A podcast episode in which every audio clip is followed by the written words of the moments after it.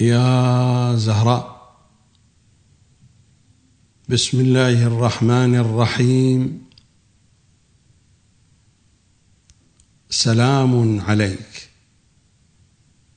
يا وجه الله الذي إليه يتوجه الأولياء. بقية الله. ماذا فقد من وجدك؟ وما الذي وجد من فقدك؟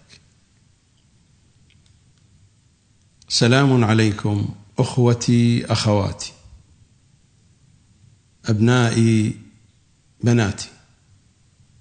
بين أيديكم ملف الكتاب والعترة، الجزء الثالث، الكتاب الناطق، الحلقة 7 بعد 10. كان الحديث في الحلقة الماضية في أجواء الشهادة 3 المقدسة في الأذان والإقامة، وقد أوردت وعرضت بين أيديكم قلائد تشتمل على درر وعلى جواهر وعلى يواقيت من أحاديثهم الطاهرة الشريفة. والخلاصة التي وصلت إليها على الأقل بحسب فهمي وعقيدتي، الشهادة 3 جزء واجب، بل هي أوجب الأجزاء في الأذان والإقامة، مع العلم أن الأذان مستحب والإقامة هي الأخرى مستحبة كما يبدو من أحاديثهم الشريفة صلوات الله وسلامه عليهم أجمعين، إلا أن مرادي أنها جزء واجب باعتبار أن المستحب إذا ما أراد الإنسان أن يأتي به فلا بد أن يأتي به على السبيل المرسوم شرعا. وكان آخر الحديث وآخر ما أشير إليه في الحلقة الماضية ما ذكره شيخنا الوائلي رحمة الله عليه في قضية الشهادة 3 في الأذان والإقامة، من أنها كانت ردة فعل من قبل الشيعة، وأشار إلى القانون الفيزيائي 3 من قوانين نيوتن، أنه لكل قوة فعل قوة رد فعل تساويها في المقدار وتعاكسها في الاتجاه. ولا أدري ما الذي جاء بالقانون الفيزيائي 3 من قوانين نيوتن لكي يكون في أجواء الشهادة 3 المقدسة. الجواب ينم عن جهل مطبق بأحاديث أهل بيت العصمة، والمشكلة أن التثقيف الشيعي يتم عبر هذه الأطروحات،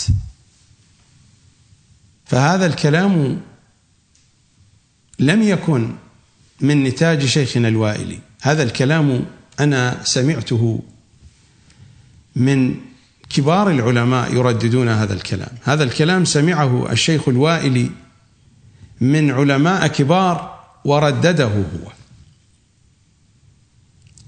وكثير من الناس ثقفوا عبر المنابر وعبر الدروس وعبر اللقاءات بالعلماء، ثقفوا بهذه الثقافة المخالفة لأهل البيت 100%، وليست فقط مخالفة لأهل البيت، إنها ظالمة ومتجنية ومعتدية وخائنة لثقافة أهل البيت التي عرضتها بين أيديكم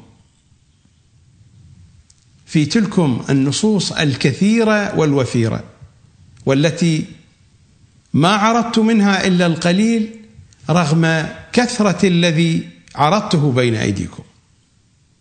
رغم كثرة النصوص فإني ما عرضت والله إلا القليل. الحديث في هذه الحلقة هو في استمرار الكلام والبيان بخصوص الشهادة الثالثة، فقد مر الكلام فيما يتعلق بالشهادة الثالثة وأنها جزء من الأذان والإقامة. في هذه الحلقة وحلقة يوم غد سيكون الحديث عن التشهد الوسطي والتشهد الأخير، التشهد في الصلاة. بحسب معتقدي وبحسب فهمي لنصوصهم، وسأعرض النصوص بين أيديكم، الشهادة الثالثة جزء واجب من أجزاء التشهد، وعدم ذكرها مبطل للتشهد، ويترتب على ذلك عدم صحة الصلاة من دون ذكر الشهادة الثالثة بعنوان الجزء الواجب لا بعنوان المندوب. سيتضح هذا الأمر جليا من خلال كلمات المعصومين صلوات الله وسلامه عليهم أجمعين. أبدأ من هذه النقطة، أبدأ من صحيح البخاري. قد تقول لما البداية من صحيح البخاري؟ ستتضح لك الصورة شيئا فشيئا. هذا هو صحيح البخاري، طبعة دار صادر بمقدمة نواف الجراح، صفحة 104 والحديث 529-530. الباب الذي عنونه البخاري باب تضييع الصلاة عن وقتها، مع أن الأحاديث لا علاقة لها بوقت الصلاة، قد يكون وقت الصلاة من جملة الأشياء التي ضيعها المسلمون. المخالفون لأهل البيت حرفوا صلاة محمد صلى الله عليه وآله، وهذا هو البخاري يحدثنا. الحديث 529 بسنده عن أنس بن مالك الذي كان خادما عند النبي صلى الله عليه وآله. ماذا يقول أنس؟ ما أعرف شيئا مما كان على عهد النبي. أنس يقول هكذا، إنني ما أعرف شيئا، يعني أن كل شيء قد تغير. لقد حرفوا كل شيء، وبدأ التحريف من أول حديث كذبوه على رسول الله من أننا معاشر الأنبياء لا نورث أو لا نورث. بدأ الكذب والافتراء منذ تلك اللحظة. فأنس يقول: ما أعرف شيئا مما كان على عهد النبي. قيل: الصلاة، باعتبار الصلاة مشهورة معروفة. قال: أليس ضيعتم ما ضيعتم فيها، حتى الصلاة. الناس ماذا قالوا؟ الصلاة، باعتبار الصلاة مشهورة معروفة. والحكام والخلفاء ابتداء من الخليفة الأول واستمرارا إلى سلسلة الخلفاء الطويلة عبثوا في كل شيء. الناس يتصورون ربما الصلاة لم يتم العبث فيها. فأنس هنا يقول: أليس ضيعتم ما ضيعتم فيها. الحديث لا علاقة له بتوقيت الصلاة، ولكن البخاري أيضا حرف هذا الحديث، حرف حديث أنس فوضعه تحت باب تضييع الصلاة عن وقتها. وإلا فأنس بن مالك لا تحدث عن الوقت ولا ذكر الوقت، لا من قريب ولا من بعيد، تحريف فوق تحريف. الحديث الثاني 530 بسنده قال: سمعت الزهري يقول: دخلت على أنس بن مالك بدمشق وهو يبكي، فقلت: ما يبكيك؟ فقال: لا أعرف شيئا مما أدركت إلا هذه الصلاة، وهذه الصلاة قد ضيعت. أيضا الحديث لا ذكر فيه للوقت، لا علاقة لكلام أنس بن مالك في الوقت، ولكن البخاري هو أيضا حرف الحديث وجعله تحت هذا العنوان: باب تضييع الصلاة عن وقتها، بينما أنس يتحدث عن تضييع الصلاة مطلقا في كل جهاتها. فصلاة القوم محرفة مضيعة لا علاقة لها بمحمد صلى الله عليه وآله. وفي باب آخر من أبواب صحيح البخاري أيضا وضع هذه الأحاديث تحت عنوان: باب إتمام التكبير في الركوع. لا أريد أن أناقش البخاري في عناوينه. صفحة 142، رقم الباب 115، ورقم الحديث 784 عن عمران بن حصين من صحابة النبي قال: صلى هو مطرف يحدث عن عمران بن حصين قال: صلى مع علي رضي الله عنه بالبصرة، فقال: ذكرنا هذا الرجل.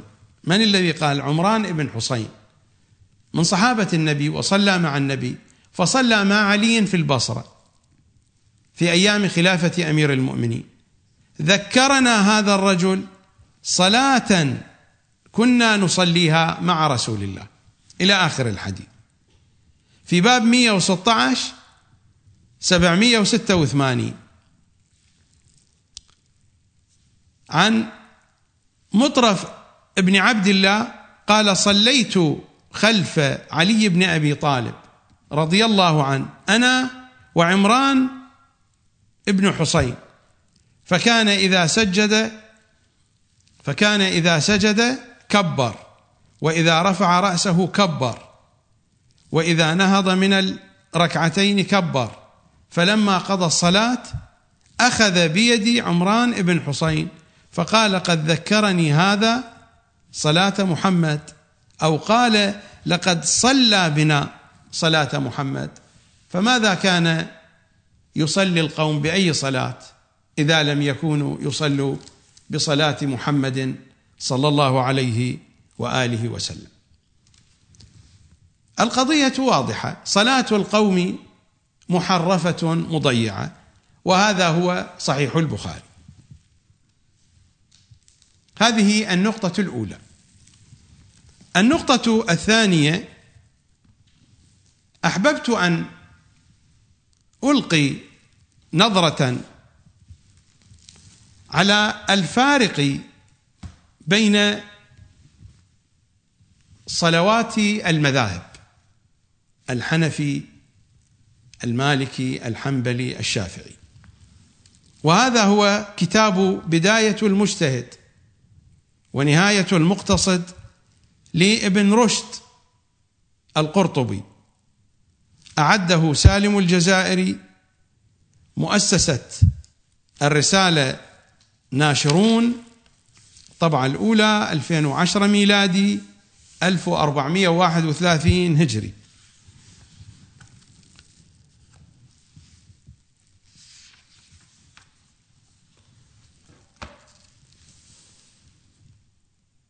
هناك فوارق بين هذه المذاهب في تفاصيل أحكام الصلاة.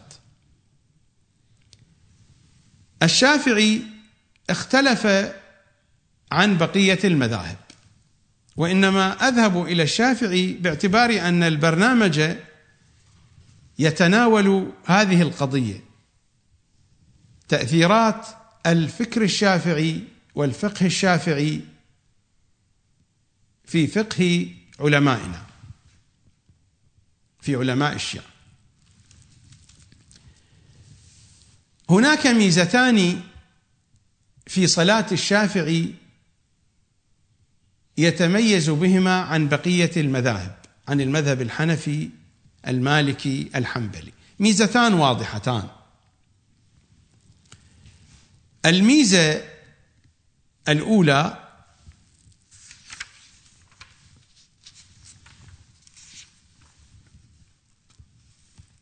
ما يرتبط بالبسملة، ببسملة الفاتحة، فالشافعي يعتبر البسملة آية من آيات الفاتحة، بينما المذاهب الأخرى لا يعتبرون البسملة آية من آيات سورة الفاتحة. في صفحة 121 مثلا، وهو يتحدث في اختلاف المذاهب في قراءة البسملة، فمنع ذلك مالك في الصلاة المكتوبة جهرا كانت أو سرا. مالك منعها، منع أن تقرأ البسملة في الصلاة جهرا أو سرا، فمنع ذلك مالك. هو قال اختلفوا في قراءة بسم الله الرحمن الرحيم في افتتاح القراءة في الصلاة، فمنع ذلك مالك في الصلاة المكتوبة جهرا كانت أو سرا. وقال أبو حنيفة والثوري، ثوري يعني سفيان، وأحمد يعني ابن حنبل، وقال أبو حنيفة والثوري وأحمد يقرأها مع أم القرآن في كل ركعة سرا، أم القرآن يعني الفاتحة.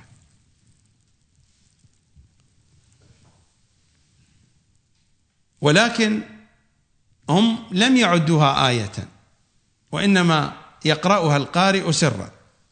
وقال الشافعي يقرأها ولا بد في الجهر جهرا وفي السر سرا، وهي عنده آية من فاتحة الكتاب.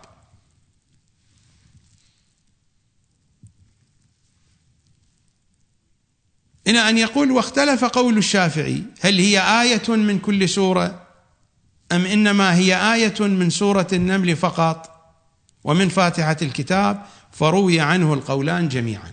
خلاصة القول، الشافعي تميز عن بقية المذاهب فعد البسملة آية من آيات الفاتحة، وهذا واضح في كتابه في كتابه الأم،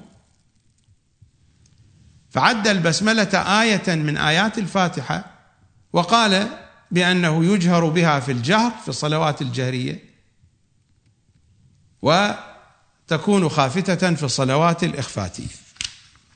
هذه الميزة الأولى، وهذه الميزة موجودة في فقه علمائنا. الميزة الثانية في موضوع التشهد.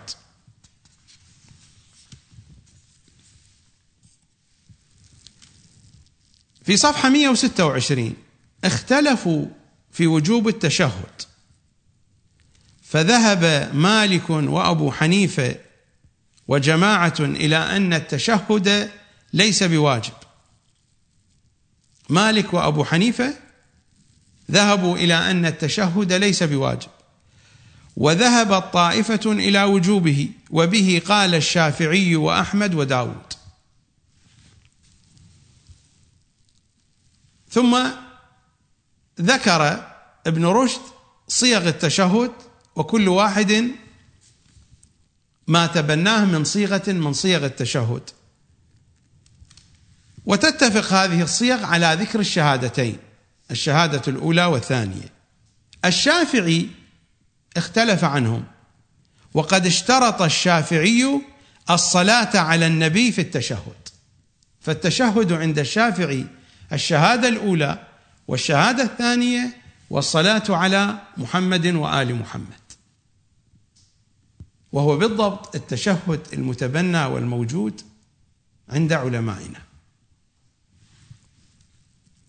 وقد اشترط الشافعي الصلاة على النبي في التشهد، وقال إنها فرض لقوله تعالى يا أيها الذين آمنوا صلوا عليه وسلموا تسليما.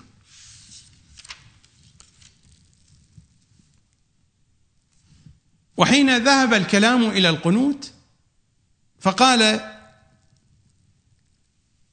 بأن القنوت سنة،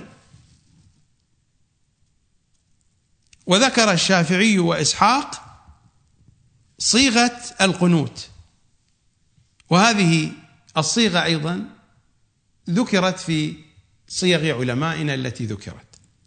اللهم اهدنا فيمن هديت، قطعا علماؤنا اعتمدوا على روايات وأحاديث أهل البيت.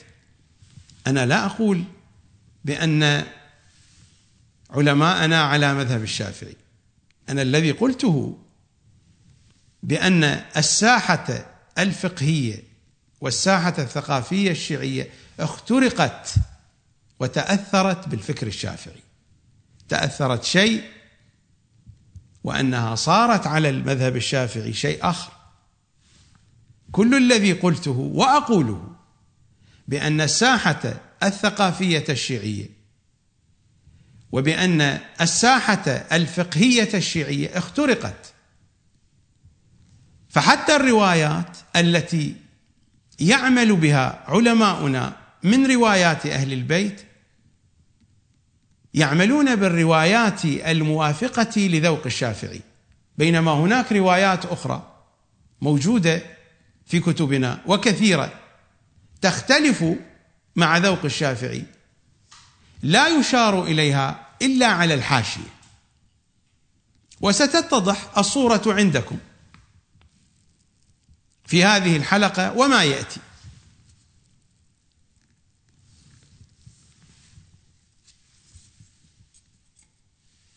هذا الدعاء أيضا من جملة الأدعية التي وردت في رواياتنا ويختارها علماؤنا للقنوت. اللهم اهدنا فيمن هديت وعافنا فيمن عافيت إلى آخره. الذي يخلص عندنا ما هو؟ أن الميزة التي تميزت بها صلاة الشافعي عن صلاة المذاهب الأخرى، أولا البسملة جزء من الفاتحة، وثانيا التشهد واجب، وصيغة التشهد تشتمل على الصلاة على محمد وآل محمد وهي واجبة. هذا ما جاء في بداية المجتهد ونهاية المقتصد. أما كتاب الأم للشافعي وهذا هو الجزء الأول، دار الحديث القاهرة،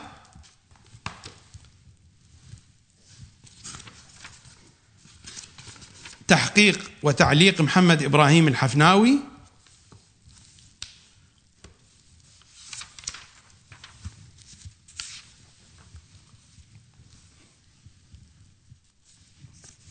في صفحة 361، صفحة 361 من الجزء الأول من كتاب الأم كما سماه ابن النديم في الفهرست المبسوط، المبسوط للشافعي. ماذا يقول الشافعي؟ بسم الله الرحمن الرحيم، الآية السابعة، يعني الآية السابعة من آيات الفاتحة، الآية السابعة، فإن تركها، يعني ترك هذه الآية أو بعضها لم تجزئه الركعة التي تركها فيها، يعني الصلاة ناقصة ليست صحيحة.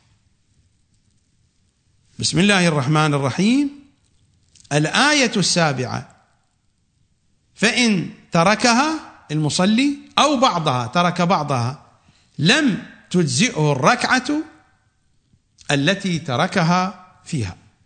ثم أورد وبلغني أن ابن عباس رضي الله عنهما كان يقول إن رسول الله كان يفتتح القراءة ببسم الله الرحمن الرحيم، وتحدث كثيرا عن هذا الموضوع في صفحة 360 61 التي قرأت منها وما بعدها. أما في موضوع التشهد في صفحة 388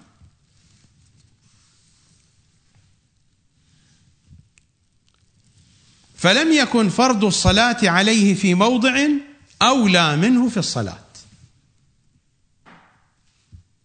فلم يكن فرض الصلاة على النبي في موضع أولى منه في الصلاة. في صفحة 389 يقول الشافعي فعلى كل مسلم وجبت عليه الفرائض أن يتعلم التشهد والصلاة على النبي، تشهد يعني الشهادة الأولى والثانية والصلاة على النبي، ومن صلى صلاة لم يتشهد فيها ويصلي على النبي وهو يحسن التشهد فعليه إعادتها، ومن صلى صلاة لم يتشهد فيها ويصلي على النبي وهو يحسن التشهد فعليه إعادتها، وإن تشهد ولم يصلي على النبي أو صلى على النبي ولم يتشهد فعليه الإعادة حتى يجمعهما جميعا.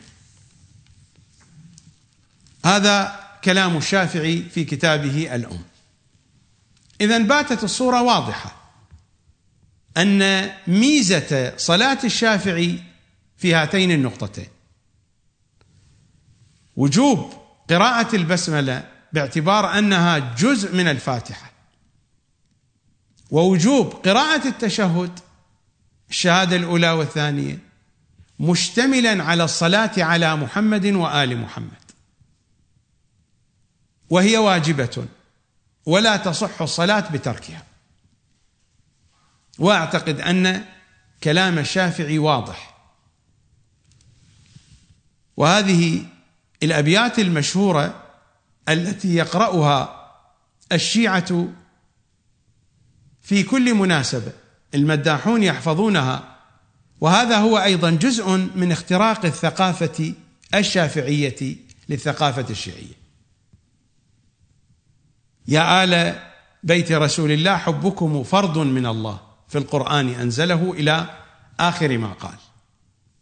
هذه أبيات الشافعي هي أيضا تعضد وتؤيد نفس هذا المضمون، وانتشارها على ألسنة المداحين.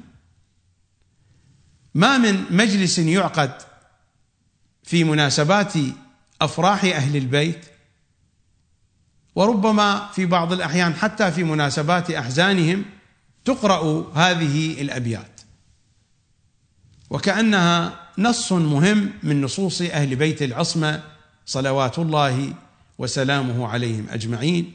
الأبيات جميلة ولا أعترض عليها، وقراءتها لا بأس بها، لكنها إذا نظر إليها من هذه الجهة من أنها مفردة من مفردات التثقيف الشافعي ستكون القضية حينئذ محل نظر، وتبدو كذلك إنها مفردة من مفردات التثقيف الشافعي داخل الساحة الثقافية الشيعية. إذا نظرنا إلى صلاتنا، إلى صلاة الشيعة، أهم العلائم التي تميز صلاة الشيعة عن صلاة مخالفي أهل البيت هاتان الميزتان: البسملة وعد الجهر بها من علائم المؤمنين، من علامات المؤمن، كما في الخبر عن إمامنا العسكري صلوات الله وسلامه عليه، علامة الشيعة. وكذاك وجوب التشهد بالشهادتين وبالصلاة على محمد وآل محمد، نفس الميزتان الموجودتان في صلاة الشافعي. وليس الإشكال في ذلك، ليس الإشكال أن تتطابق صلاة الشيعة في هذه الجهات مع صلاة الشافعي. الإشكال هنا أن أكثر شيء يتم التركيز والتثقيف عليه بخصوص الصلاة هو في هاتين المسألتين، وهناك إغفال كبير لأحاديث كثيرة لو أخذت بنظر الاعتبار لتغيرت الثقافة الشيعية في أجواء الصلاة، لتغيرت الصلاة الشيعية.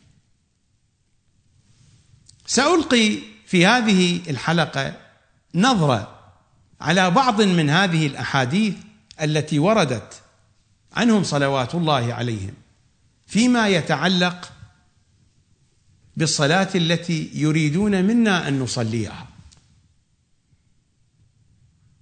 قطعا إنني لست في مقام التتبع والاستقصاء، فمقام التتبع والاستقصاء لا يكون على شاشة التلفزيون، لكنني سأورد لكم أمثلة ونماذج من أحاديث أهل بيت العصمة، وقوموا بعملية مقارنة بين صلاة الشافعي بميزاتها التي ذكرت مختلفة عن بقية المذاهب الأخرى وبين صلاتنا التي تعلمناها من الرسائل العملية، بين الصلاة التي يصليها مراجعنا في بيوتهم وفي المساجد، وتصلى في الحضرات المقدسة ويتم التحدث عنها في الفضائيات وعلى المنابر، ويعلم الآباء أبناءهم والأبناء أبناءهم، وهكذا، لنرى أي شيء أبعد عن ساحة الثقافة الشيعية من حديث أهل بيت العصمة، بينما يتم التركيز على النقاط التي يتم التركيز عليها في أجواء الثقافة الشافعية. قد يقول قائل بأنك تسيء الظن، ربما، فلربما كانت الأمور على رسلها، ولكن إذا كانت الأمور على رسلها لماذا أخفيت تلك الحقائق؟ أخفيت تلك الأحاديث، وضعت على جانب، لم تذكر في الرسائل العملية. وإذا ذكرت بعض الرسائل العملية شيئا يسيرا منها فإنها لا تركز عليها، والدليل لا أثر لها في الواقع الثقافي الشيعي. هذه الفضائيات وهذه المنابر وهذه الدروس الحوزوية وأولئك المعممون، أنا متأكد من أن أحدا لو قرأ النصوص التي وردت عن أهل البيت في الأجزاء التي أخفيت من الصلاة وضيعت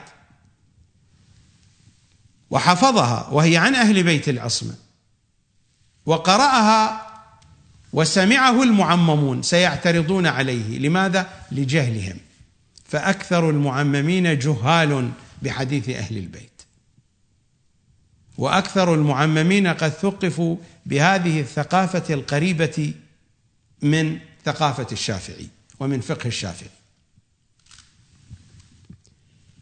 الآن هذه صلاة الشافعي وصلاتكم تعرفونها، لا حاجة لأن أستعرض أو أن أعرض صلاتكم التي تصلونها والتي تعلمتموها من مراجعنا العظام ومن وكلائهم الكرام ومن خطبائنا الأجلاء ومن فضائياتنا. تعالوا معي نتصفح حديث أهل البيت، هذا هو بحار الأنوار، وهذا المجلد 77 من طبعة دار إحياء التراث العربي مؤسسة التاريخ العربي لشيخنا المجلسي، والرواية منقولة عن تفسير إمامنا العسكري، ومر علينا تفسير إمامنا العسكري مراجعنا الكرام يرفضونه، مر علينا كيف أن سيدنا الخوئي قدس سره قد ذبحه من الوريد إلى الوريد بحسب قواعد علم الرجال، فقال بأنه يجل مقام عالم محقق أن يصنف مثله، أن يكتب مثله، فضلا عن الإمام المعصوم. ومر الحديث عن هذا، ولكننا لا نبالي لا بقول سيدنا الخوئي ولا بقول غيره، ما علاقتنا بأقوالهم؟ هذا كلام إمامنا العسكري صلوات الله وسلامه عليه، وكلام السيد الخوئي يعود إليه، ما علاقتي أنا بكلام السيد الخوئي؟ هذا هو حديث إمامنا العسكري، حديث طويل أخذ منه ما يوضح الفكرة، ما له علقة بموضوعنا.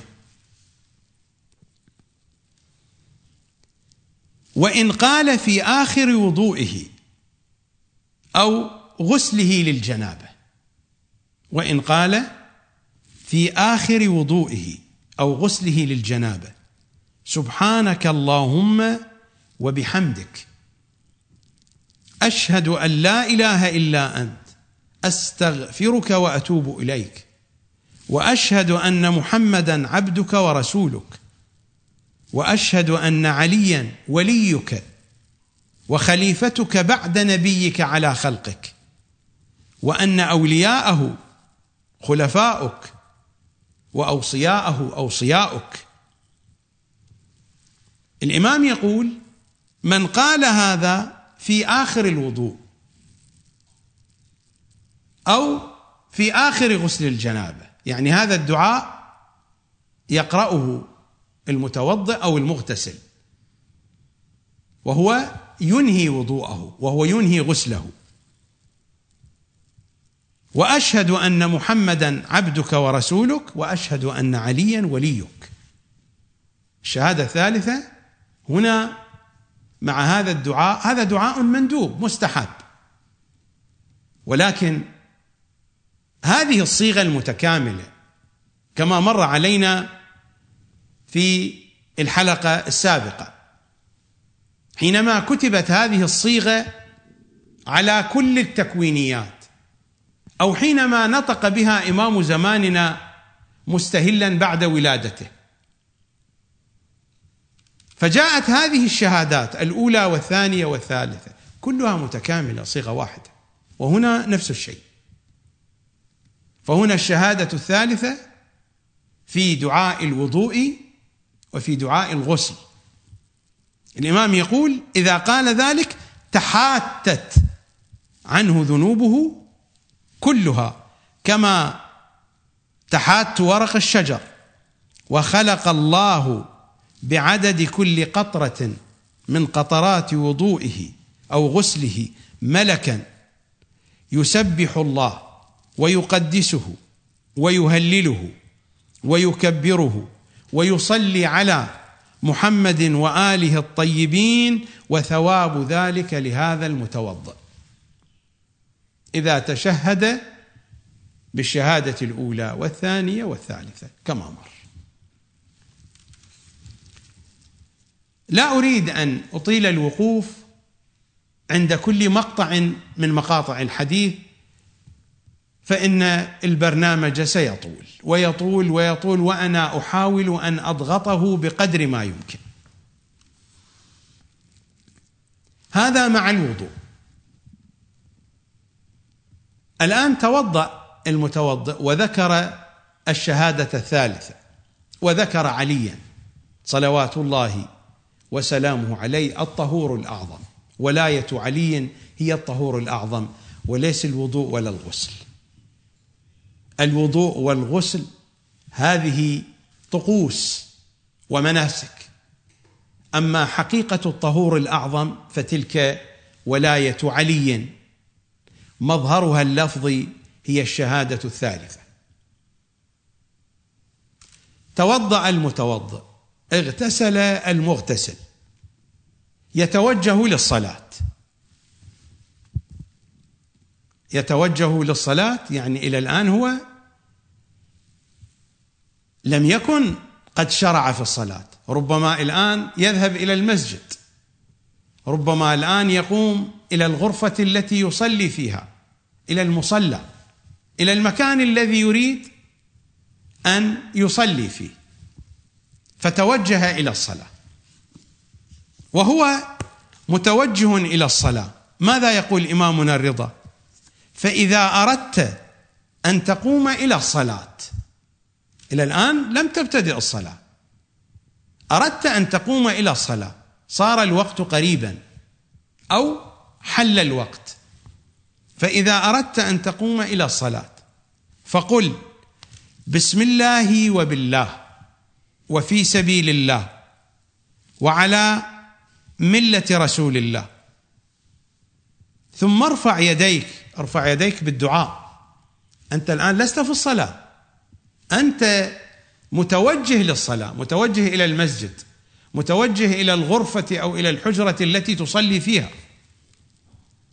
فيقول إمامنا الرضا فإذا أردت أن تقوم إلى الصلاة فقل بسم الله وبالله وفي سبيل الله وعلى ملة رسول الله، ثم ارفع يديك فقل اللهم إني أتوجه إليك بنبيك نبي الرحمة وبالأئمة الراشدين المهديين.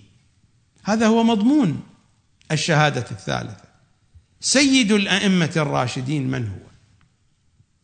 سيد الأوصياء. وبالأئمة الراشدين المهديين من آل طه وياسين. وربما كان علي مذكورا هنا وأسقطه من أسقطه. قد تقول كيف ذلك؟ أنا أقول لك كيف ذلك. هذا الكتاب الذي قرأت من هو مستدرك الوسائل للمحدث النوري رحمة الله عليه، وهذا هو المجلد الرابع، مؤسسة آل البيت قم المقدسة. في مستدرك الوسائل هذا النص موجود، نقله عن الفقه الرضوي. هاتان الآن عندي نسختان من الفقه الرضوي، نسختان محققتان. النسخة الأولى طبع مؤسسة النشر الإسلامي التابعة للحوزة العلمية في قم، هذه النسخة الأولى، فقه الرضا، يسمى بالفقه الرضوي أو بفقه الرضا. الطبعة الثانية أيضا الفقه المنسوب للإمام الرضا عليه السلام، أيضا طبعت مؤسسة آل البيت قم المقدسة. مؤسستان معروفتان، مؤسستان محترمتان، من المؤسسات التي تحقق وتسعى في نشر الكتب الأصول إن كانت من كتب حديث الأئمة أو من كتب العلماء. هاتان النسختان محرفتان، لا أقول أن المؤسستين قد حرفتا هذين الكتابين أبدا، ولكن النسخ التي حققوها نسخ محرفة، فهذا الدعاء محرف في النسختين. هذه نسخة مؤسسة آل البيت، إذا نذهب إلى صفحة 97 حذف منها وبالأئمة الراشدين المهديين من آل طه وياسين،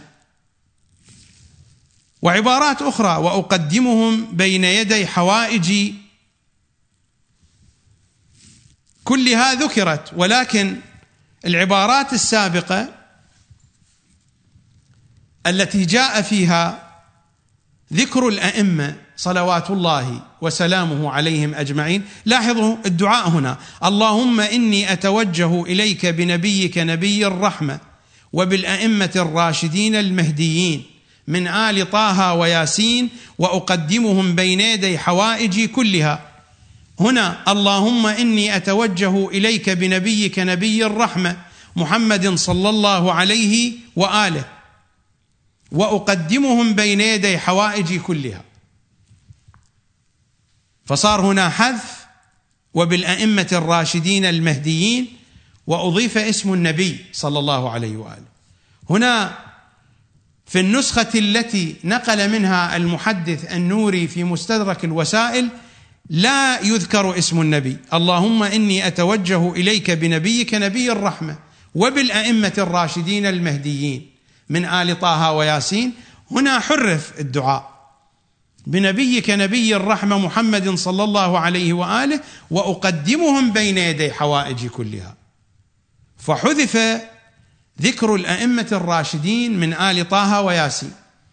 وربما حتى هذه النسخة، نسخة المحدث النوري، قد حذف منها اسم النبي وذكر في هذه النسخة وحذف ذكر الأئمة،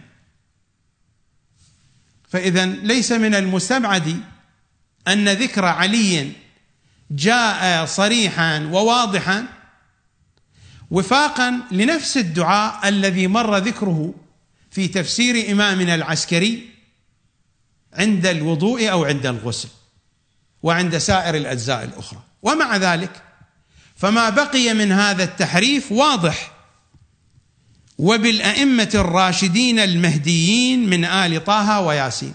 نفس القضية في النسخة المطبوعة في مؤسسة النشر الإسلامي، نفس القضية، صفحة 39، نفس الكلام الذي جاء مذكورا في نسخة مؤسسة آل البيت، نفس الكلام هنا موجود، نفس التحريف. فهاتان نسختان محققتان لمؤسستين شيعيتين كبيرتين معروفتين. أنا أستغرب لماذا لم يراجعوا مستدرك الوسائل، مع أن هذا الكتاب هو من طبعة مؤسسة آل البيت. على أي حال، وهذا النص موجود في مصادر أخرى رأيته نقلت عن الفقه الرضوي، ولكن في هذه النسخ ليس موجودا. وهذا هو الذي قلته سابقا من أن تحريفا طال الكتب، ولذلك لا يعتمد على النقولات.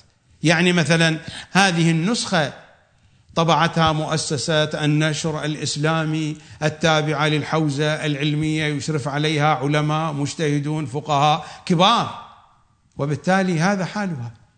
والنسخة التي قبلها أيضا مؤسسة آل البيت، مؤسسة تابعة لمرجعية السيد السيستاني، يشرف عليها صهر السيد السيستاني. أصلا هو هذا الكتاب له مقدمة، المقدمة التي كتبت هنا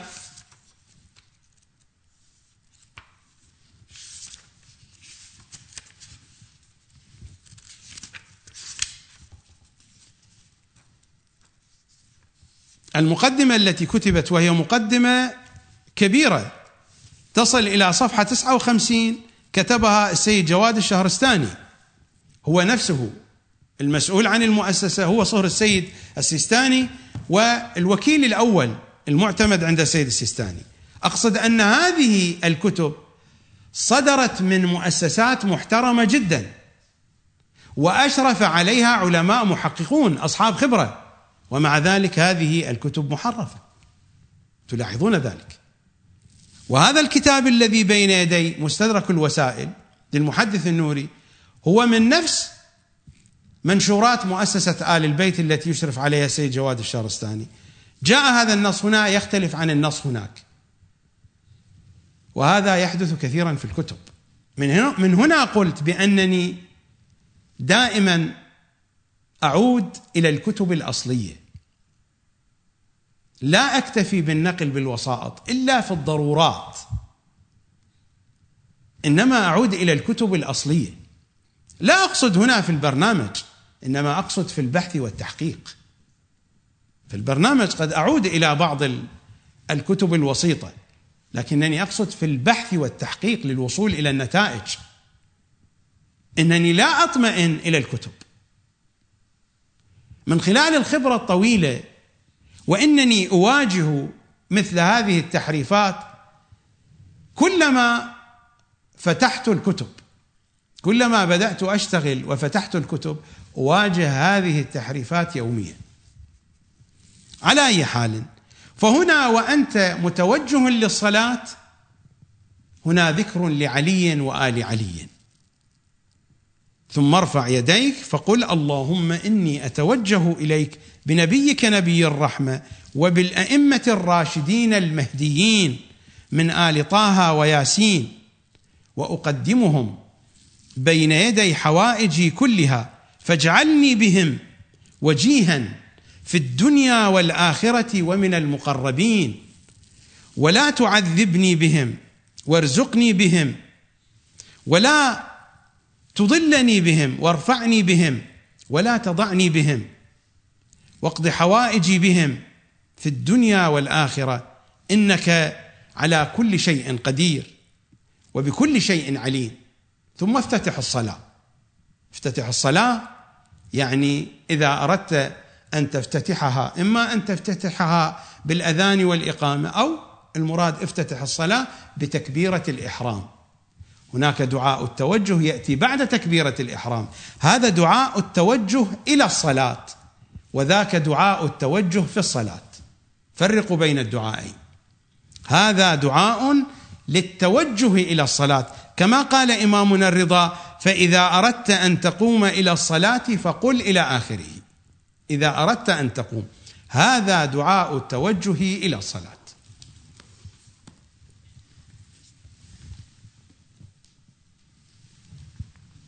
الآن المتوضئ ذكر عليا، توجه إلى الصلاة ذكر عليا صلوات الله وسلامه عليه، وهنيئا لهذا المتوضئ والمغتسل والمتوجه لصلاته، هنيئا له أن يذكر عليا.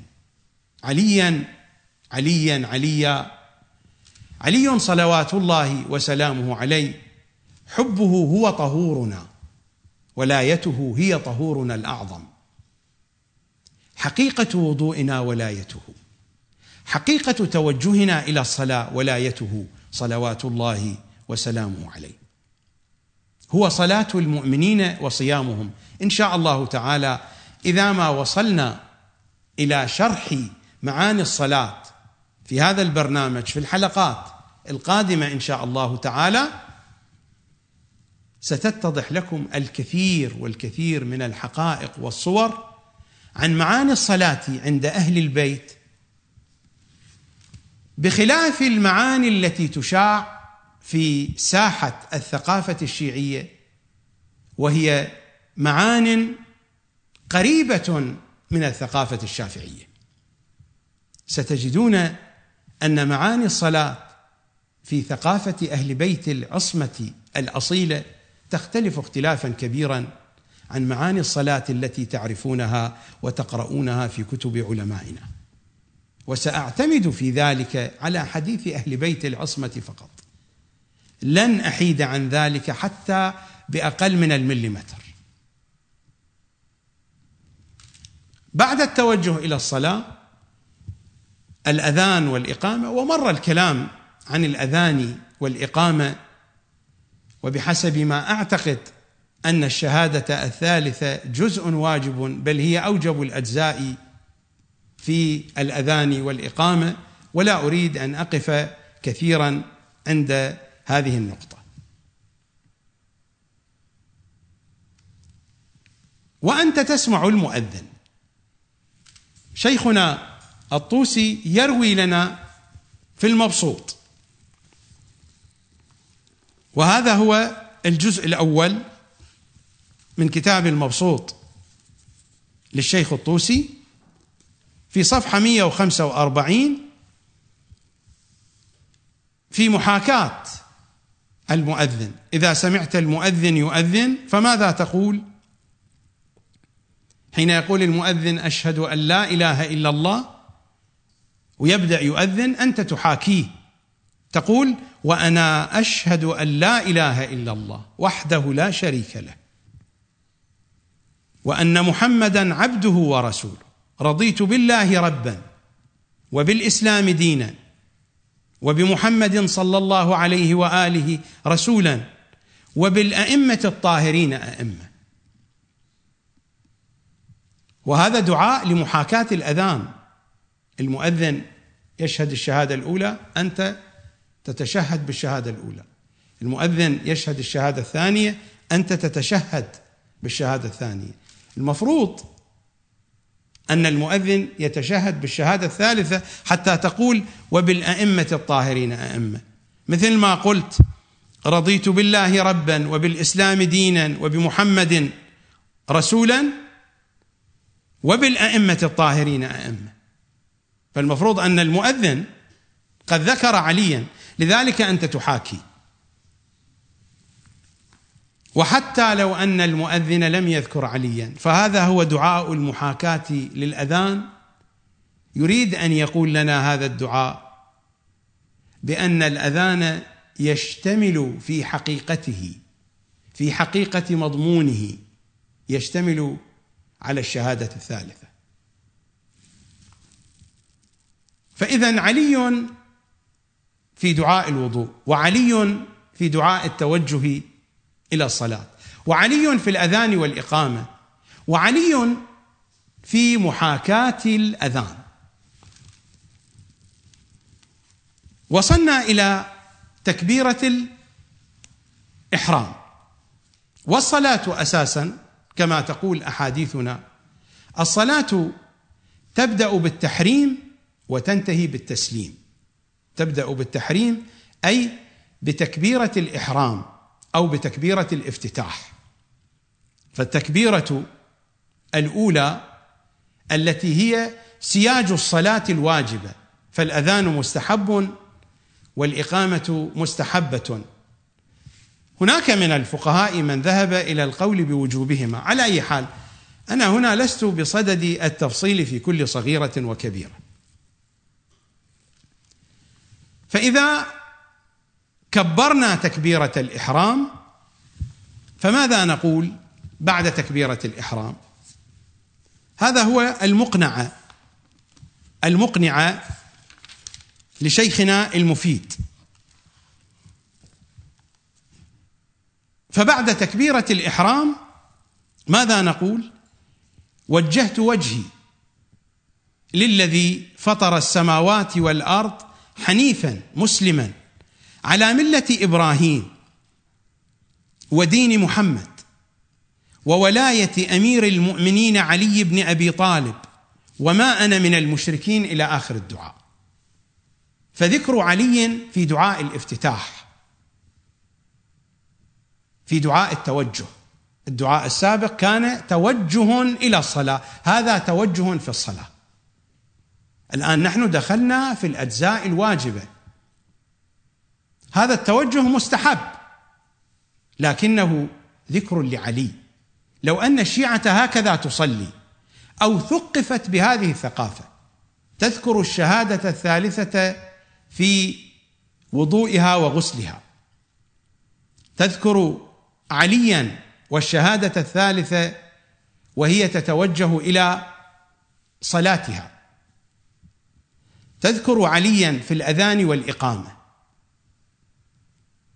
وحين يسمعون الأذان والإقامة يذكرون عليا والأئمة الأطهار، وحين يكبرون تكبيرة الإحرام ويقرؤون هذا الدعاء، حتى لو لم يقرأوا هذا الدعاء ولكنهم يعرفونه، يثقفون بهذه الثقافة. الدعاء مستحب، يثقفون بأنه بعد تكبيرة الإحرام هناك ذكر لعلي، فحينئذ سيكون ذكر علي في الأذان والإقامة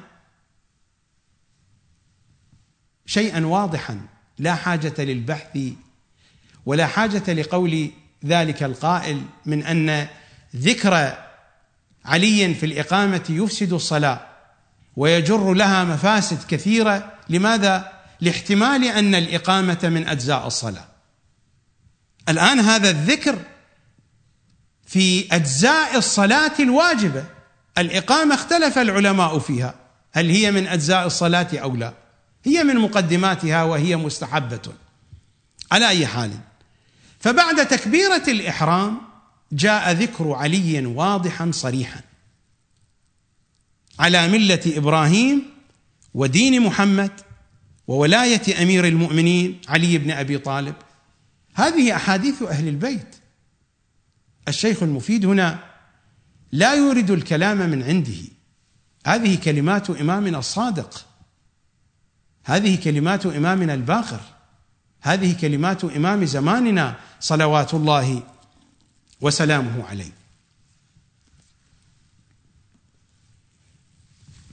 إذا نذهب إلى كتاب الاحتجاج في التوقيعات، التوقيعات التي وردت عن إمام زماننا صلوات الله وسلامه عليه،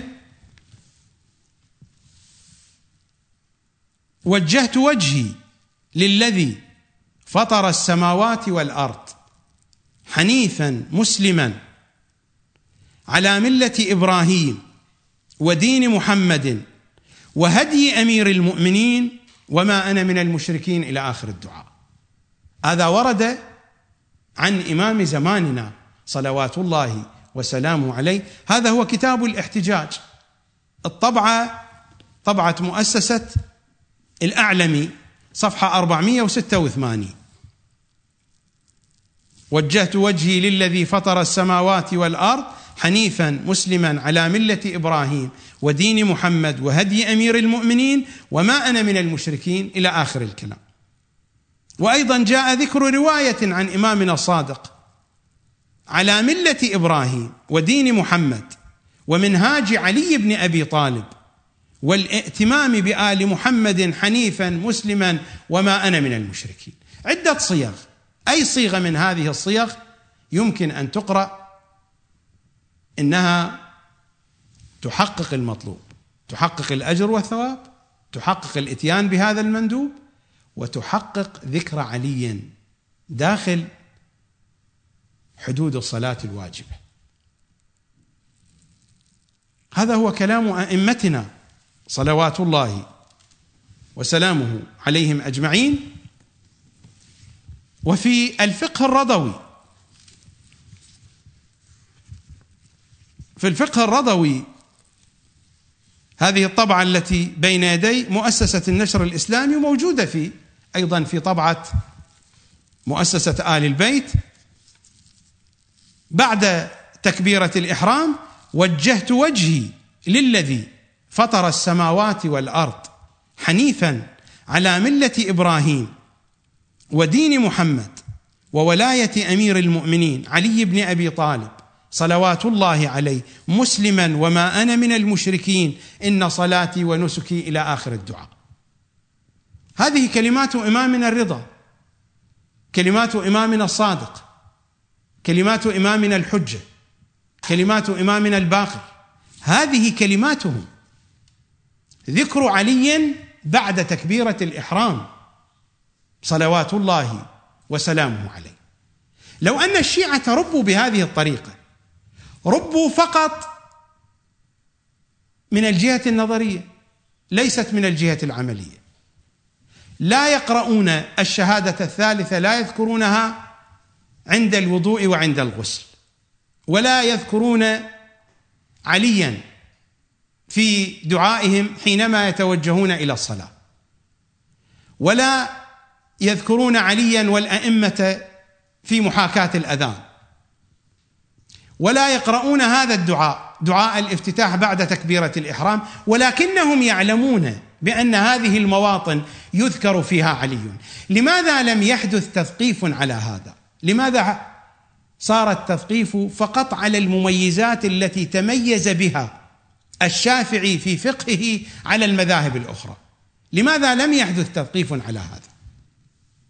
قد يقول قائل: هذه أجزاء مندوبة. هناك أجزاء واجبة أيضا في الصلاة، التشهد واجب، وسيأتينا وبشكل واضح وصريح بحسب منطق الكتاب والعترة أن الشهادة الثالثة جزء واجب في التشهد الوسطي والأخير، فلماذا لم يبالي بها أحد؟ وإذا ذكرت بشكل على الحاشية. سأتناول كيف تناول هذا الأمر العلماء، وكيف تناول هذا الأمر الشيخ الطوسي. سأتناول هذه القضية في حلقة يوم غد إن شاء الله تعالى. لكنني الآن أنا والصلاة التي يريد أهل البيت منا أن نصليها، على الأقل أن نعتقد بها أن الصلاة هكذا، فلنصلي صلاة هي أقرب ما تكون إلى صلاة الشافعي، ولكن لنعتقد بأن الصلاة الصحيحة في أصلها الكاملة هي بهذه الصيغة. نذهب إلى مقطع آخر، إلى مقام آخر من مقامات الصلاة. نذهب إلى القنوت. القنوت مستحب، ومستحب مؤكد في صلواتنا. ماذا يريد منا أهل البيت أن نقرأ في القنوت؟ مر علينا مصداق من مصادق القنوت بحسب ذوق الشافعي، الأدعية التي يدعو فيها الإنسان لنفسه، طلب الهداية، طلب المغفرة، ولا إشكال في ذلك، لكن ما هو الأفضل؟ ما هو الأفضل الذي يريده منا أهل البيت؟ لنذهب إلى الكافي.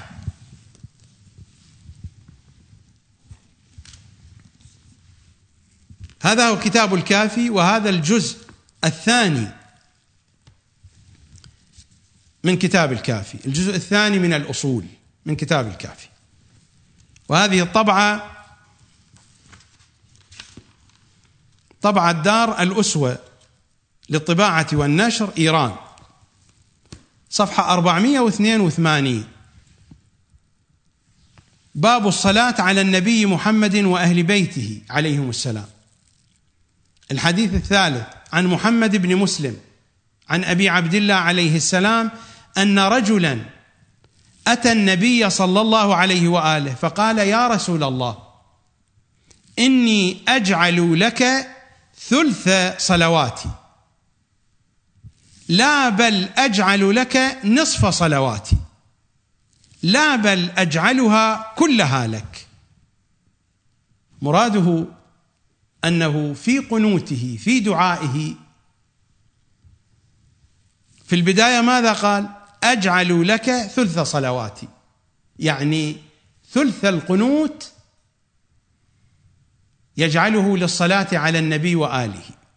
ثم قال: لا بل أجعل لك نصف صلواتي، نصف القنوتات. ثم قال: لا بل أجعلها كلها لك، أجعل القنوت كله بذكرك. فقال رسول الله صلى الله عليه وآله: إذن تكفى إذن تكفى ماذا يكفى؟ إذن تكفى مؤونة الدنيا والآخرة. وأي مؤونة أشد من مؤونة الآخرة؟ ومؤونة الدنيا أيضا، المؤونة الأشد ليس في طعامها وشرابها، وإن كان الطعام مهما والشراب مهما، ولولا الخبز لا صمنا ولا صلينا، ولكن مؤونة الدنيا هي أيضا في دين الإنسان في هذه الدار. المؤونة الأشد مؤونة الدين في الدنيا. إذن تكفى مؤونة الدنيا والآخرة.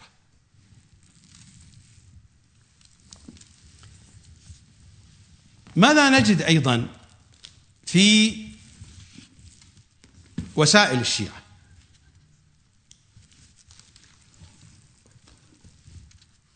هذا هو الجزء الرابع من أجزاء وسائل الشيعة من منشورات المكتبة الإسلامية، صفحة 913. هناك باب كامل عنوانه الحر العاملي، باب استحباب ذكر الأئمة عليهم السلام وتسميتهم جملة في القنوت وغيره. يستحب ذكر الأئمة بأسمائهم في القنوت. عن أبي عبد الله عليه السلام أنه قال، السائل الحلبي عن الإمام الصادق: أسمي الأئمة في الصلاة؟ فقال: أجملهم. أجملهم المراد إما أن تصلي عليهم، على الأئمة الهادين المهديين من آل طه وياسين، تقرأ الصلوات العامة، أو المراد أنك تذكر أسماءهم فتقول: وأصلي على، أو تذكر أسماءهم فقط، لأن السائل قال: أسمي الأئمة في الصلاة؟ فقال: أجملهم.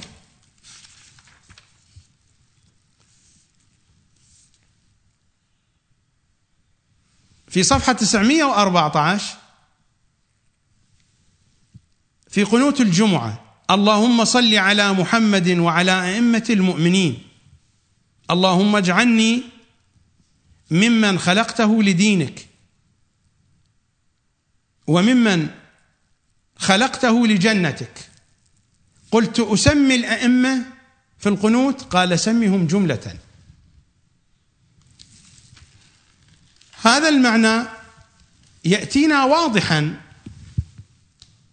في كتاب المقنعة لشيخنا المفيد، مصداق من مصادق القنوتات،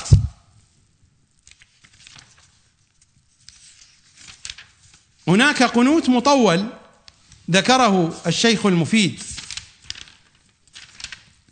رضوان الله تعالى عليه في صفحة 130، القنوت مفصل وطويل. قال في صفحة 124: ويستحب أن يقنت في الوتر بهذا القنوت، في صلاة الوتر، في صلاة الليل. من جملة ما جاء فيه في صفحة 130: اللهم صل على محمد عبدك ورسولك وآله الطاهرين، أفضل ما صليت على أحد من خلقك، وبارك على محمد وآل محمد كأفضل ما باركت على أحد من خلقك، اللهم صل على أمير المؤمنين ووصي رسول رب العالمين، اللهم صل على الحسن والحسين سبطي الرحمة وإمامي الهدى، وصل على الأئمة من ولد الحسين، علي بن الحسين ومحمد بن علي وجعفر بن محمد وموسى بن جعفر وعلي بن موسى ومحمد بن علي وعلي بن محمد والحسن بن علي والخلف الحجة عليهم السلام، اللهم اجعله الإمام المنتظر والقائم الذي به ينتصر، اللهم انصره نصرا عزيزا وافتح له فتحا يسيرا، إلى آخر الدعاء. فهذا مصداق من مصاديق القنوت المشتمل على أسماء الأئمة المشتمل على ذكر الأئمة صلوات الله وسلامه عليهم أجمعين. أيضا مما جاء في أحاديث أهل بيت العصمة في رواياتهم هذه الرواية عن أمير المؤمنين: والكتاب الذي بين يديه هو عوالم العلوم للمحدث البحراني، المجلد 11، هذا القسم الثاني من المجلد 11 من الجزء 11، صفحة 1133، عن أمير المؤمنين عن فاطمة قالت: قال لي رسول الله: يا فاطمة، من صلى عليك غفر الله له وألحقه بي حيث كنت من الجنة، ألحقه بمحمد. أفضل مواطن الصلاة على فاطمة أين؟ في الصلاة، في القنوت.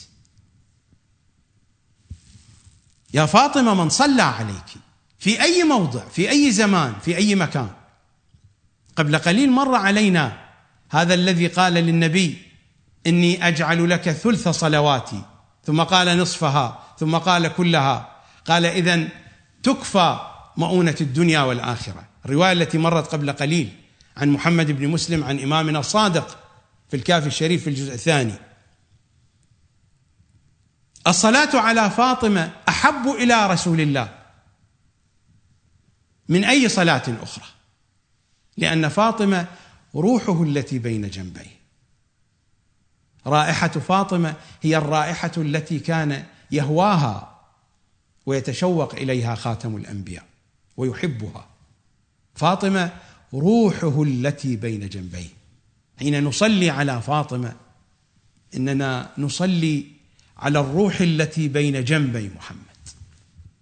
حين نصلي على محمد وآل محمد، قد يفهم هذا الكلام بالعموم في وجه من وجوهه، لكن حين نصلي على فاطمة إننا نصلي على مهجة محمد. فاطمة مهجتي، فاطمة مهجتي وروحي التي بين جنبي، فاطمة بضعة مني. إننا نصلي على كبد محمد، إننا نصلي على قلب محمد، إننا نصلي على روح محمد التي بين جنبي. يا فاطمة، من صلى عليك غفر الله له وألحقه بحيث كنت من الجنة. اللهم صل على فاطمة وأبيها وبعلها وبنيها والسر المستودع فيها.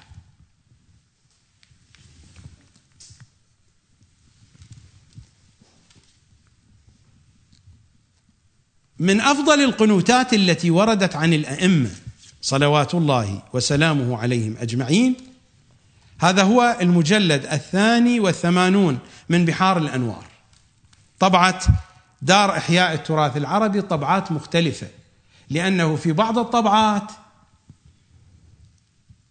الأجزاء 54 55 56 تكون فهارس.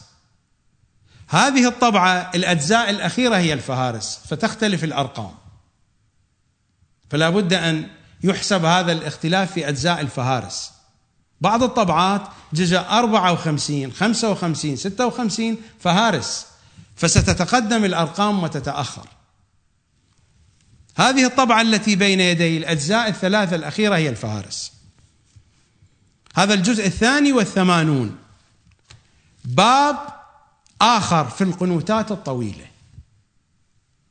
أنا هنا لا أطالب الناس أن تقرأ هذه القنوتات، ولكن على الأقل أن يعرفوا أن هذه قنوتات الأئمة، أن يعرفوا أن مضامين القنوتات ما هي.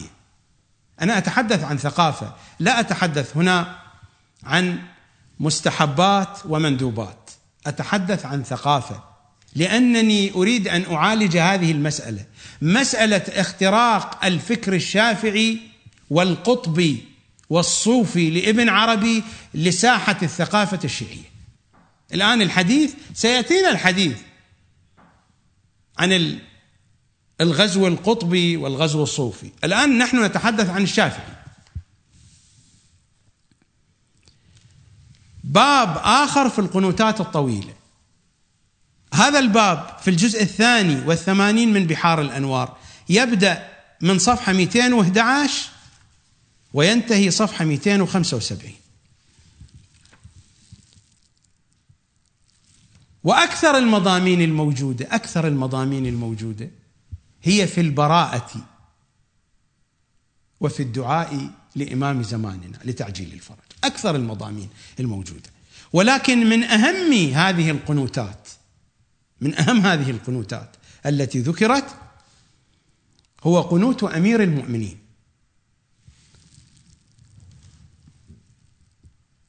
رواه عبد الله بن عباس عن علي وقال إنه كان يقنت به، أمير المؤمنين يقنت به في الصلاة، وقال إن الداعي به بهذا القنوت كالرامي مع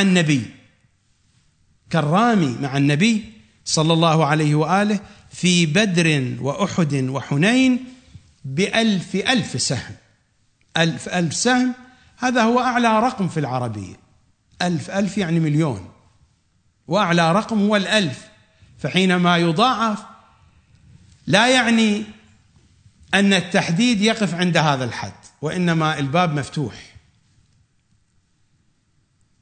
ابن عباس يقول أمير المؤمنين كان يقنت بهذا الدعاء وقال إن الداعي به، أمير المؤمنين يقول، كالرامي مع النبي صلى الله عليه وآله في بدر وأحد وحنين ب1000 سهم. ما هو هذا القنوت الذي كان يقنت به سيد الأوصياء وأن الداعي به كالرامي مع النبي في بدر وأحد وحنين ب1000 سهم؟ إنه دعاء صنمي قريش، دعاء المعروف بصنمي قريش، وهو دعاء البراءة، موجود في كتاب البلد الأمين، وموجود أيضا في كتاب الجنة الواقية.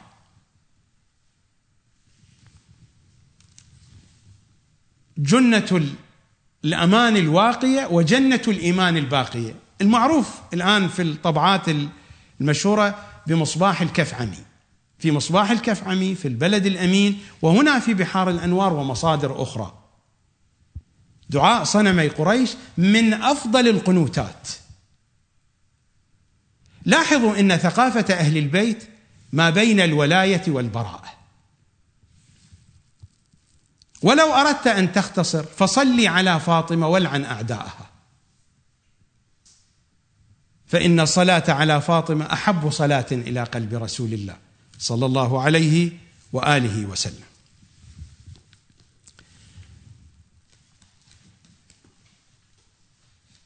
ماذا نقرأ في كلمات أهل بيت العصمة صلوات الله وسلامه عليهم أجمعين؟ هذه الرواية أيضا في تفسير إمامنا العسكري،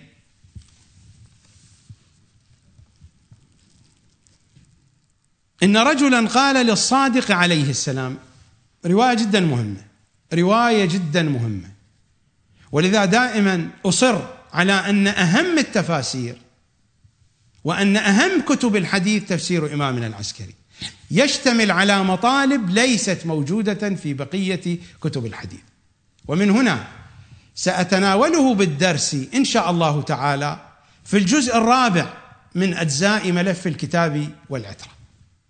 الجزء الرابع الذي عنوانه الخاتمة، سأتناول فيه تفسير إمامنا العسكري بالدرس وبالتحليل. هذا الكتاب الذي بين يدي هو مستدرك الوسائل،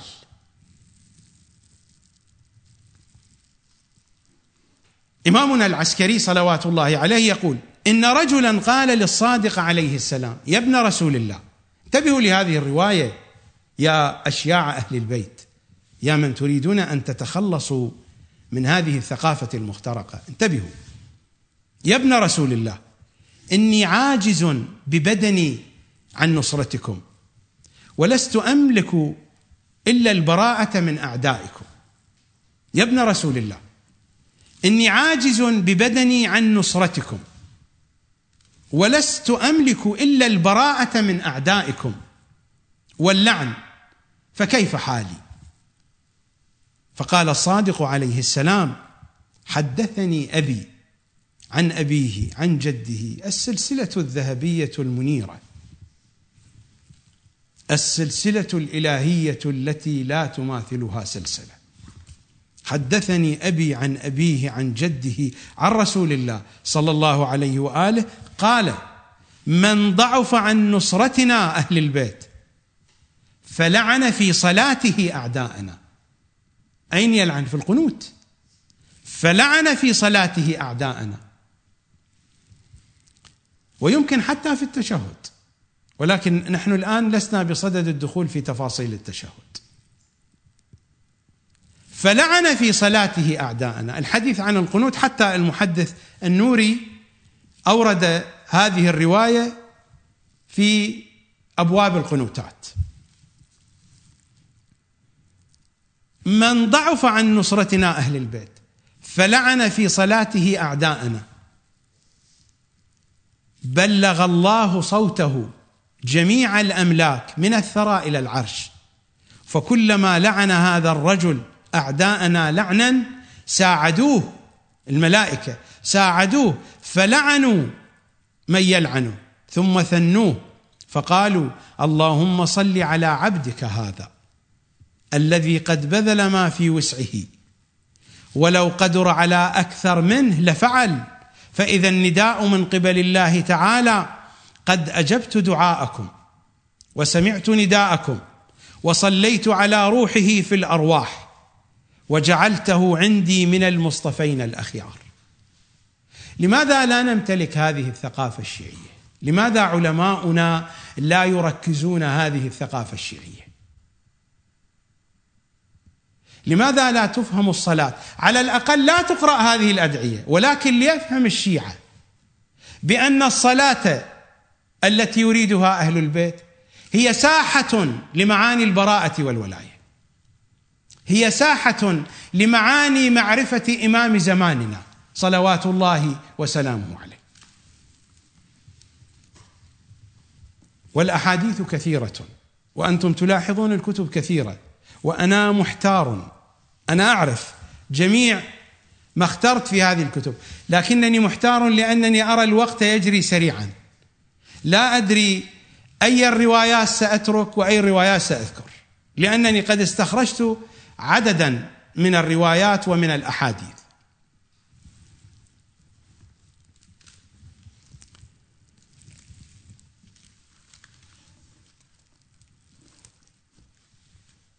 في أدعية التعقيب، التشهد سآتي عليه بعد ذلك.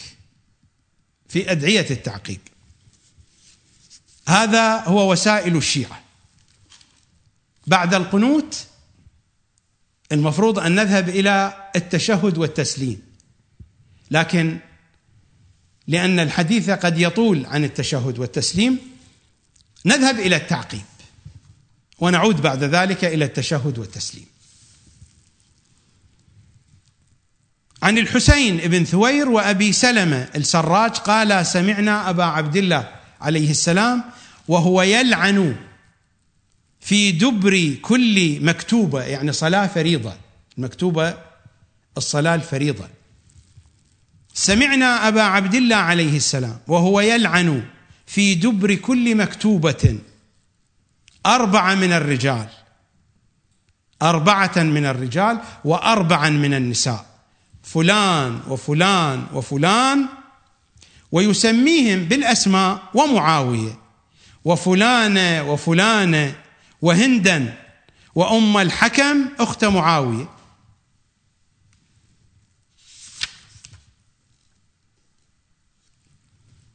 وعن جابر عن أبي جعفر الباقر صلوات الله عليه، عن جابر الجعفي عن باقر العلوم قال: إذا انحرفت عن صلاة مكتوبة، انحرفت يعني أكملت صلاتك ودخلت في التعقيب، إذا انحرفت عن صلاة مكتوبة، صلاة مكتوبة مفروضة، فلا تنحرف إلا بانصراف لعن بني أمية.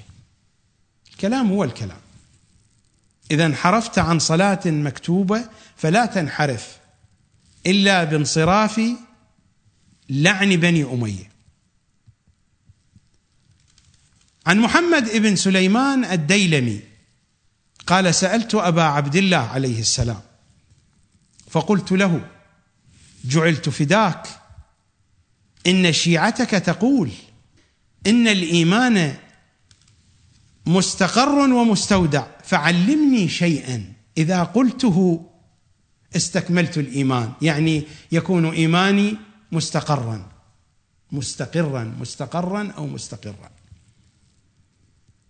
فماذا قال له الإمام؟ قال: قل في دبر كل صلاة فريضة ماذا تقول؟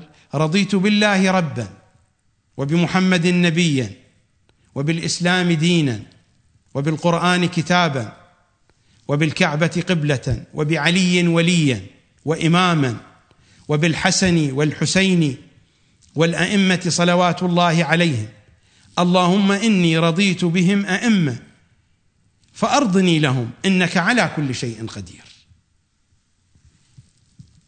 ذكر علي والأئمة صلوات الله وسلامه عليهم أجمعين يحول الإيمان المستودع إلى إيمان مستقر. حين تذكر الشهادة الثالثة بعد كل صلاة.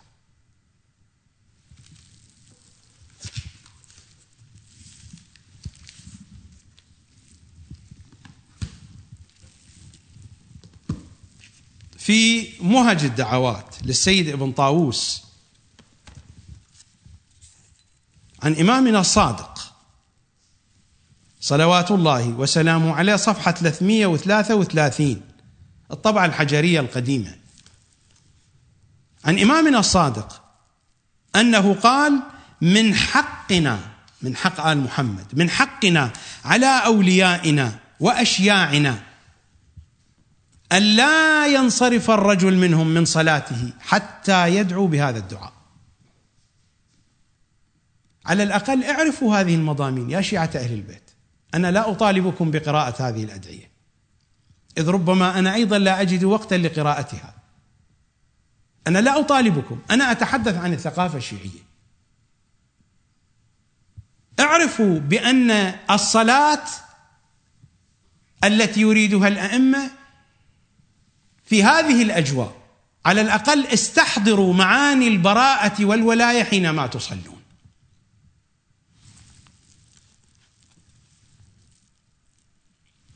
الإمام الصادق ماذا يقول؟ من حقنا على أوليائنا وأشياعنا ألا ينصرف الرجل منهم من صلاته حتى يدعو بهذا الدعاء، اللهم إني أسألك بحقك العظيم. الدعاء طويل، إلى أن يقول: اللهم وضاعف لعنتك وبأسك ونكالك وعذابك على الذين كفرا نعمتك وخونا رسولك، إلى آخر الكلام، إلى أن يأتي الدعاء في الأخير: والعن اللهم من دان بقولهم واتبع أمرهم ودعا إلى ولايتهم وشك في كفرهم من الأولين والآخرين، ثم ادعو بما شئت. ومنها دعاء العهد لإمام زماننا. هذه أجواء الصلاة، ولاية، براءة، ذكر للإمام الحجة. هذه هي صلاة أهل البيت التي يريدونها. من لا يحضره الفقيه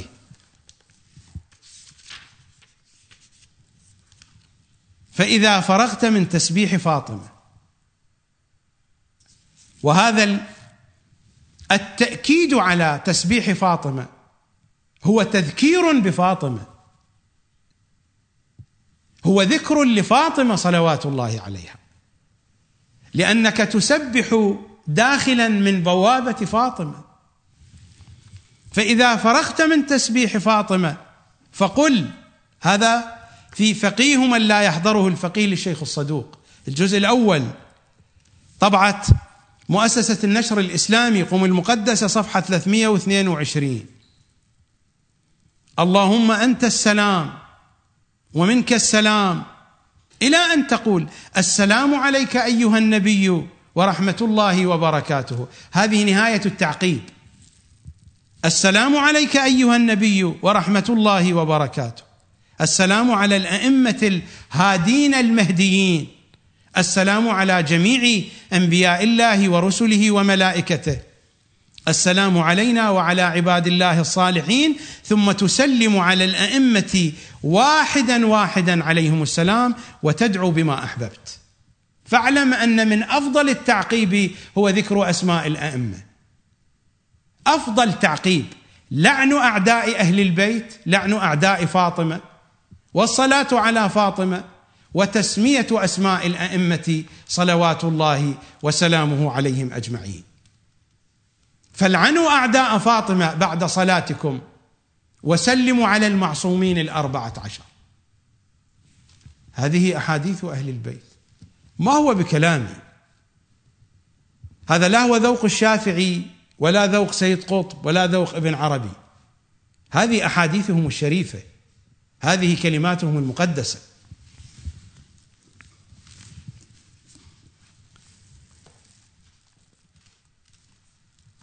أيضا من التعقيبات المندوبة سجدة الشكر. فماذا تقول في سجدة الشكر؟ هذا هو تهذيب الأحكام لشيخ الطائفة الطوسي، وهذا هو المجلد 2 من طبعة نشر صدوق تحقيق علي أكبر الغفاري، صفحة 118 حديث 184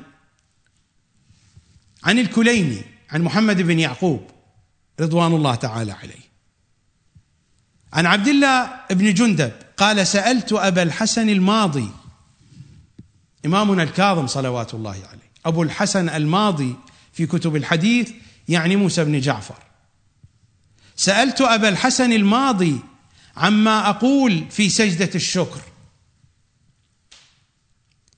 فقال: قل وأنت ساجد في سجدة الشكر بعد الصلاة: اللهم إني أشهدك وأشهد ملائكتك وأنبياءك ورسلك وجميع خلقك أنك أنت الله ربي والإسلام ديني ومحمد النبي وعلي وفلان وفلان إلى آخرهم أئمتي.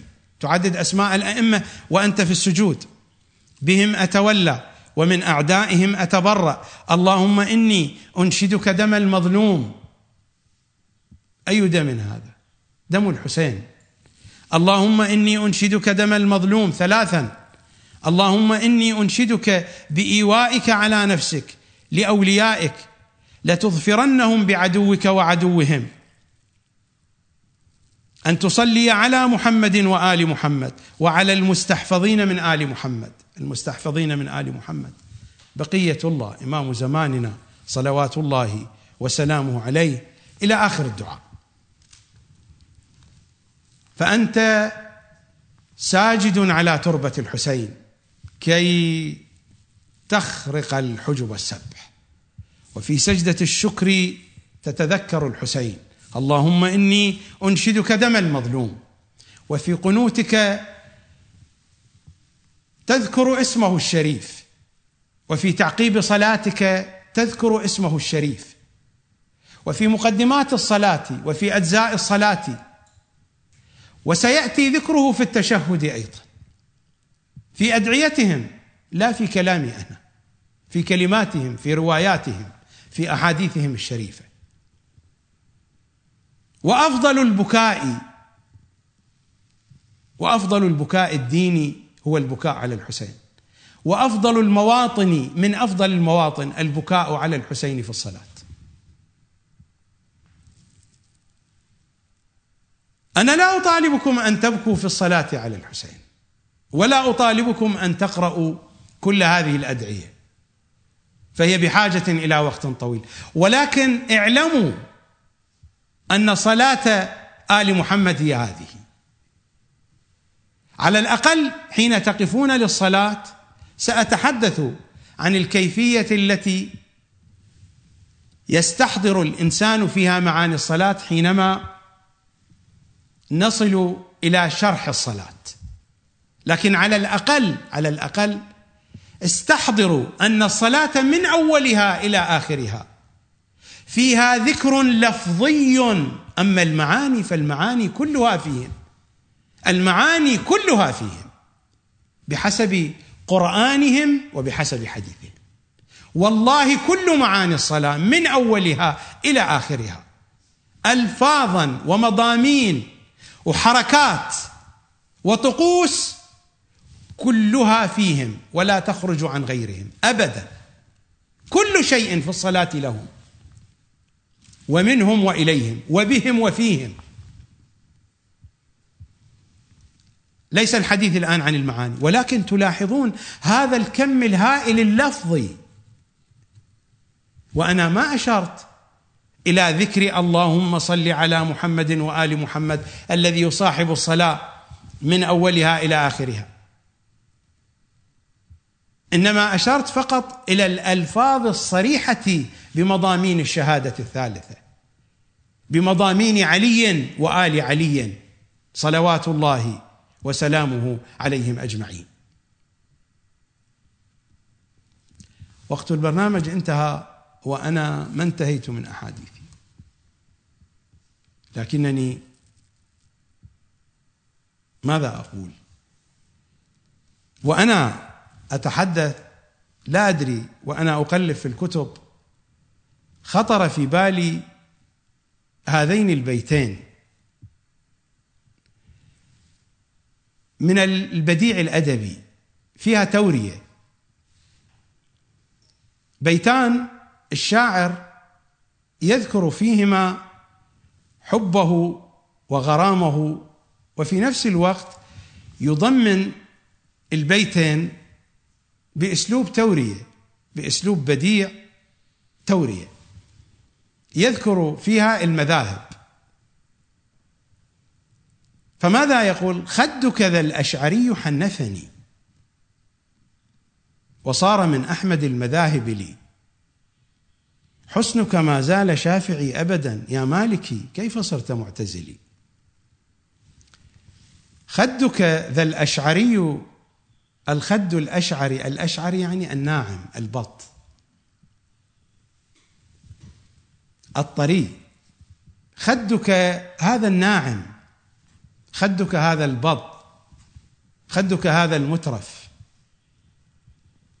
ولا يقال لأي خد بأنه أشعري إلا إذا كان في غاية البياض. خدك هذا الأبيض الناعم الترف حنفني، حنفني يعني آذاني.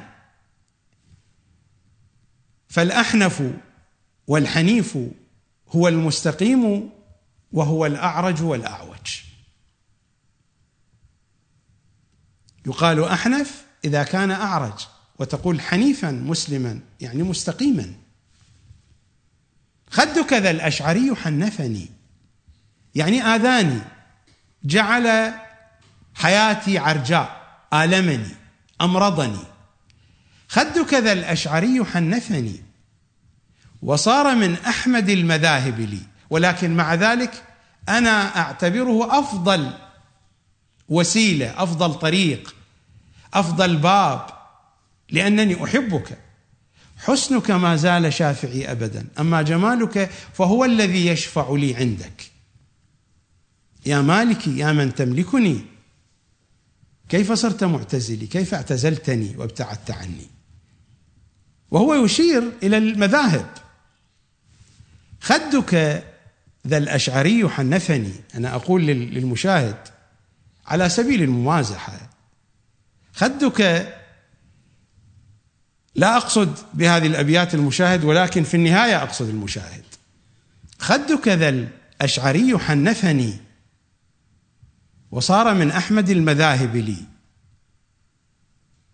حسنك ما زال شافعي أبدا، يا مالكي كيف صرت معتزلي. أنا أقول أنت أيها المشاهد، يا جعفري كيف صرت شافعي؟ إذا أردت أن تعرف الحقيقة هنا في هذا البرنامج تابعني. لقاؤنا يتجدد غدا، نفس الموعد، بث مباشر، نفس الشاشة، القمر الفضائية، قناته الحقائقي والصوت الشيعي المميز. والبرنامج برنامجكم الكتاب الناطق وأنا خادمكم. أترككم في رعاية القمر صلوات الله عليه. سلاما يا قمر ولطفا يا قمر. أسألكم الدعاء. في أمان الله.